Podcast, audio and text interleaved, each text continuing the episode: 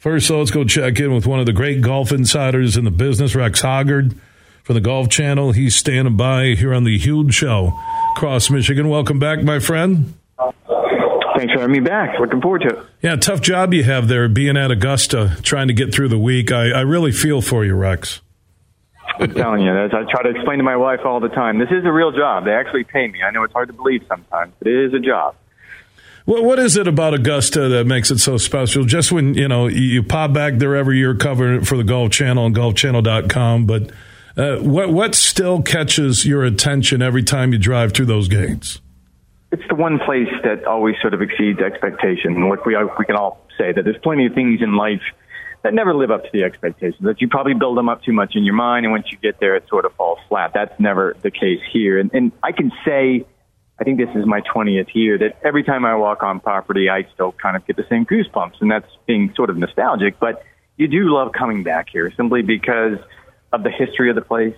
It's the traditions. It's walking onto the property for the first time and getting sort of that smack in the face of the elevation changes and everything that people talk about when they walk on property for the first time. There's nothing cooler in my mind than sitting there on Monday when they open up the gates and watching people's faces when they see it because they're always sort of got that same glazed, oh my, it's, it, this is as special as everyone says.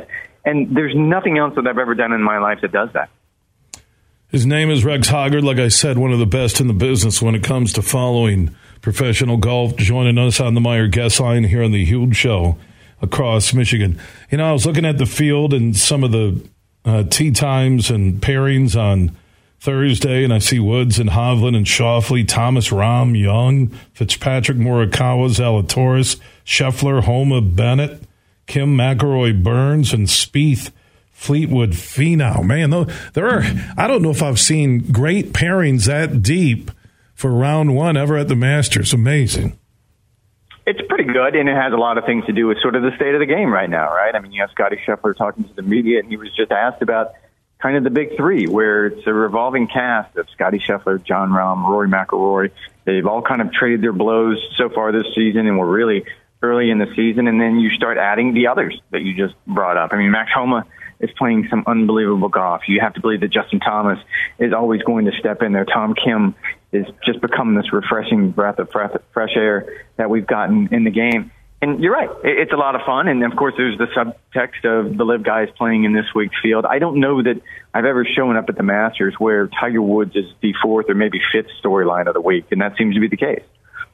So when I went through some of those pairings, just a few of them, not the complete list, uh, you know, and you talk about the big three, and I agree with you with Rory and Scheffler and Rahm, but it's been almost like most PGA stops this year where – you know, I'm going 10, 15 deep on guys I like who could win that green jacket on Sunday.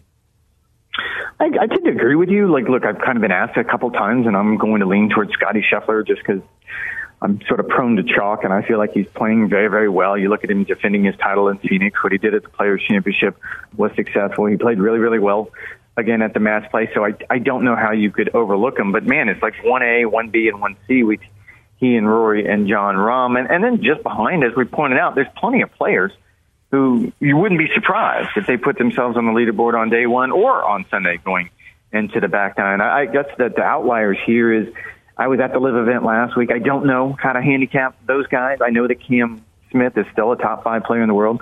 I know Dustin Johnson is still a top 10 player in the world, but you don't know where their games are at. And I think that kind of makes it even more compelling.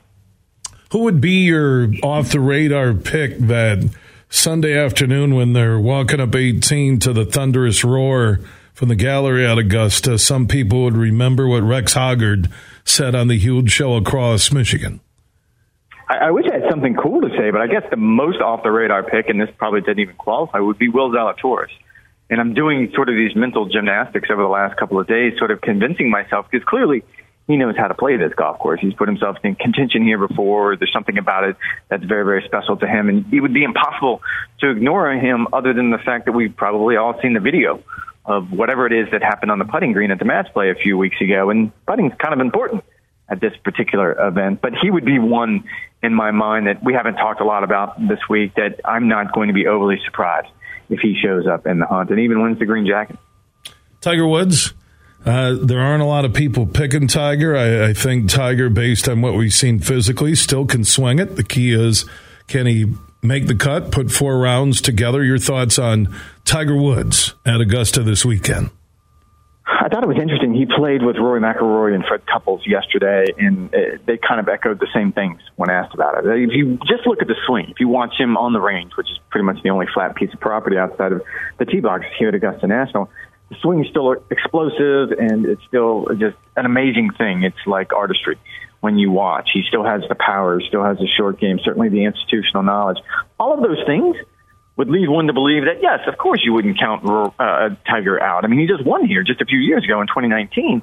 However, it's getting from point A to point B. If he didn't have to walk this golf course, and we all know the physical limitations that he's had to deal with ever since the car crash two years ago, it's going to be a challenge. And he even, Tiger talked about it today when he came in the media center. It's going to be difficult for him, and you just don't know. Him making the cut, I don't think that's out of the realm of possibility at all. I think we were all very, very impressed with what happened last year. But I would definitely be surprised if he somehow found a way to sort of rekindle that magic. Could you imagine though if it got to Sunday and he was in the hunt uh, and wearing his Tiger red and limping around uh, Augusta? I, I, really give him a lot of credit. Uh, he shows his love for the game and just Tiger and the Masters and talking about it and the premier golf event in the world should be another special weekend weekend uh, there in Georgia. Rex Hoggard, you can follow everything on the Golf Channel, golfchannel.com. Rex, uh, enjoy the tournament. We might check in with you on Friday and see what's shaking through the first round, round and a half. Thanks for having me on. All right, Rex Hoggard checking in